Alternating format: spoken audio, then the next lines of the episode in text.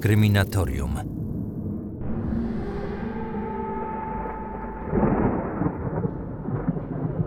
Edmund Kolanowski. W tym odcinku kontynuujemy temat nekrofila. Jest jeszcze wiele ciekawych szczegółów dotyczących Edmunda, które chciałbym przedstawić, a o których nie mówiłem w filmie. Dlatego w tym odcinku skupię się raczej na młodości Edmunda i czasach do 1972 roku, czyli do momentu, w którym trafił on do więzienia za nieudane próby gwałtu. Za kilka dni przejdziemy do mroczniejszej strony związanej z zabójstwami i aktami nekrofilii, jakich dopuścił się Edek.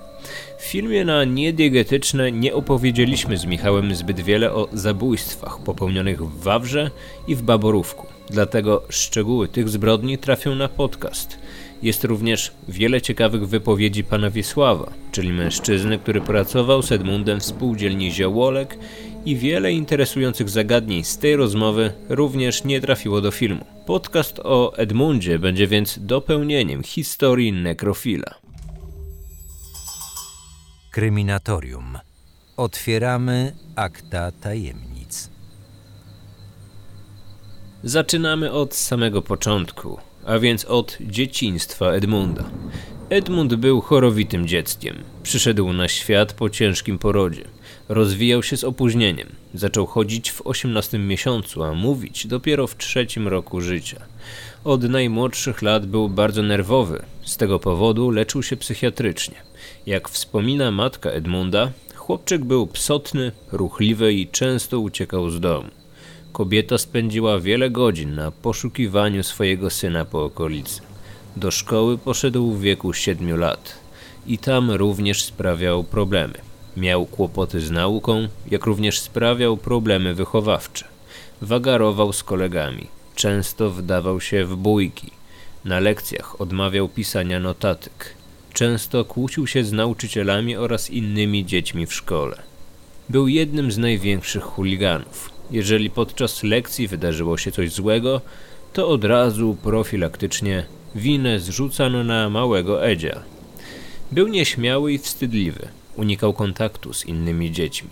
Od wczesnych lat cierpiał na chorobę skóry, która na pewno miała wpływ na jego problemy w nawiązywaniu relacji z innymi dziećmi. Przez skazę wysiękową twarz małego Edzia była pokryta strupami. Dzieciaki śmiały się z jego wyglądu i dokuczały mu. Nie chcieli się z nim nawet bawić, ponieważ bali się zarażenia. Edek od 6 do 15 roku życia często przebywał w różnego rodzaju placówkach medycznych. Od pierwszej klasy szkoły podstawowej czuł się poniżany przez kolegów i nauczycieli. Gorszy, gorzej piszący, malujący, brudny. Na przykład tylko jemu sprawdzano czystość nóg. Nie miał kolegów, bo uważali go za wariata po ujawnieniu przez nauczycielkę, że leczył się w poradni zdrowia psychicznego. Kilka razy trafił do szpitala psychiatrycznego. Pierwszy raz był leczony w 55 roku, a więc miał wtedy zaledwie 8 lat. W Mościszkach koło Kościana przebywał przez 8 miesięcy. Trzy lata później trafił do ośrodka w Krośnicach i tam ukończył czwartą klasę. W tym czasie zaczął interesować się dziewczynkami. Na początku chwytał je za piersi oraz narządy płciowe, a potem się onanizował. Nie dążył do odbycia stosunku seksualnego. Satysfakcja przynosiło mu już same oglądanie i dotykanie damskiej garderoby, a szczególnie brudnej bielizny. Już podczas wizyt w sanatoriach kradł z linek na pranie damską bieliznę. Sytuacja powtarzała się w kolejnych latach. Potrzebę seksualną zaczął odczuwać od około 10 roku życia. Początkowo masturbował się sam, a w wieku 12 lat podczas pobytu w sanatorium starsi chłopcy próbowali go zgwałcić odbytniczo. Gwałt nie doszedł do skutku, ale zmuszali go, aby masował ich członki. Po pewnym czasie zaczął lubić tę zabawę. W czasie pobytu w sanatorium w Krośnicach, gdy miał około 13 lat, wspólnie z innymi chłopcami chodził podglądać trupy nagich kobiet leżące w pobliskiej kostnicy. Wyprawy te były podniecające seksualnie. Chłopcy wdrapywali się na drzewo i z odległości 2-3 metrów przyglądali się wykonywanym w kostnicach sekcjom. Równocześnie Edek masturbował się lub chłopcy masturbowali się nawzajem. Edmund miał duże problemy z nawiązywaniem normalnego kontaktu z kobietami. Już w wieku 15 lat miał sprawę w sądzie dla nieletnich za zaczepki kobiet. Z każdym rokiem robił to jednak coraz częściej i był coraz bardziej agresywny. Jednym z miejsc, w których polował na kobiety, były okolice poznańskiego jeziora Rusałka. Na początku jego zaczepki nie były groźne. Edmund czasami chodził nad jezioro podglądać pary, które uprawiały tam seks. Pewnego razu spotkał tam dwóch innych podglądaczy, z którymi wdał się w bójkę. Jeden z nich miał przy sobie brzytwę. Od tego czasu Edmund na wyjście zabierał ze sobą ostre narzędzie do obrony, a z czasem nóż stał się również elementem, który pomagał mu przy atakowaniu kobiet. Po kilku takich napaściach zostaje zatrzymany i w 1972 roku trafia za kratki.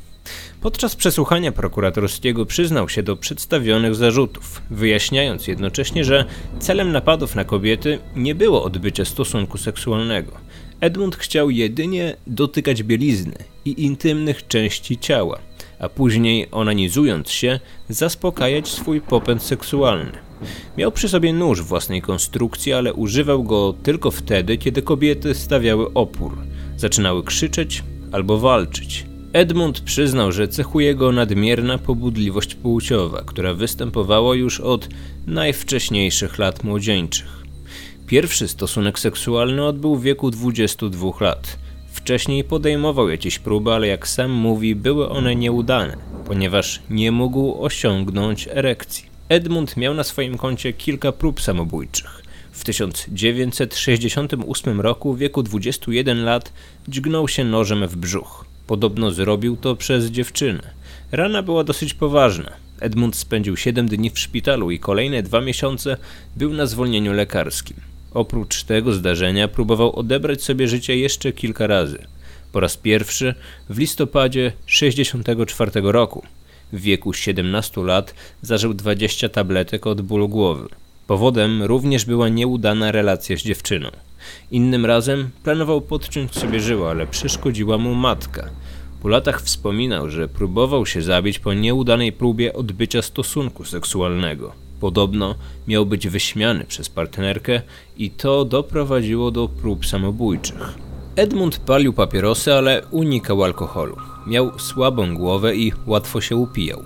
Wystarczała nawet ćwiartka wódki, aby zwalić go z nóg. Innym powodem abstynencji były problemy ze zdrowiem. Po wypiciu alkoholu bolała go głowa i brzuch. Pomimo trudności w nawiązywaniu kontaktów, Edmund w końcu znajduje partnerkę na żonę.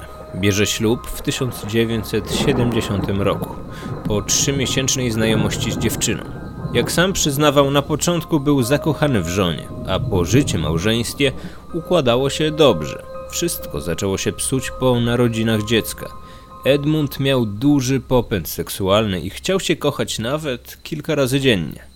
W aktach znalazłem informację, że na początku związku para odbywała stosunki nawet 23 razy w tygodniu.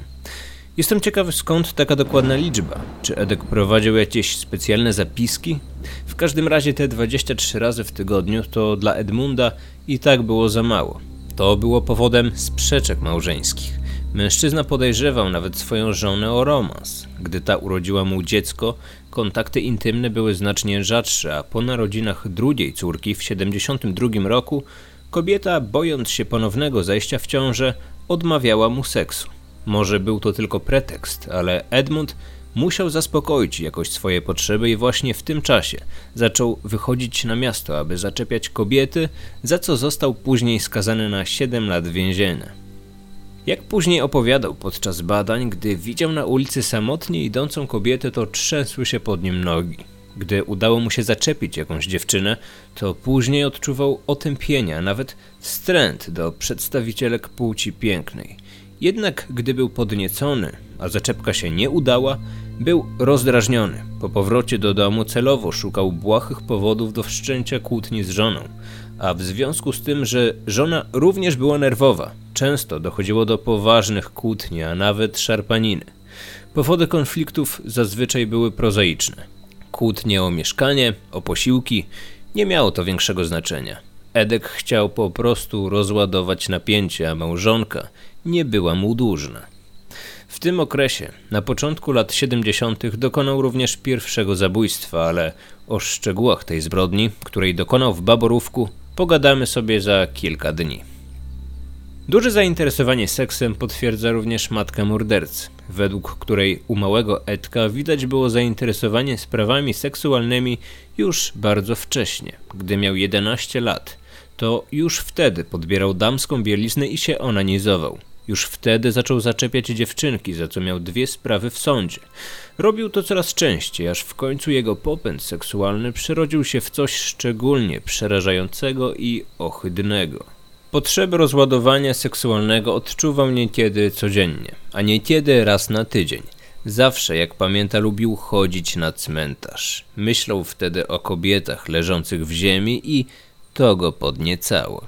W trakcie odbywania kary więzienia za napaść na kobiety, Edmund został poddany badaniom psychiatrycznym. Było to w 72 roku i co ciekawe, już wtedy wspomniał o tym, że kręcą go martwe ciała. Gdy zadano mu wprost pytanie, czy uważa, że ma zboczony popęd seksualny, powiedział, że odkopywał groby kobiet i usiłował odbywać z nimi stosunki płciowe. Specjalnie chodził na cmentarz w poszukiwaniu świeżych grobów. Zdawał sobie sprawę, że nie jest to normalne. Jeżeli chodzi o młodzieńcze lata Edmunda, to na razie tyle. O wiele lepiej udokumentowany jest okres jego życia po wyjściu z więzienia, czyli mniej więcej od początku lat 80., kiedy to nekrofil zaczął regularnie rozkopywać groby, zabijać i wycinać swoim ofiarom fragmenty ciał. Za kilka dni skupimy się właśnie na tych zagadnieniach. Przygotujcie się więc na iście cmentarny klimat podcastu. Do usłyszenia w poniedziałek.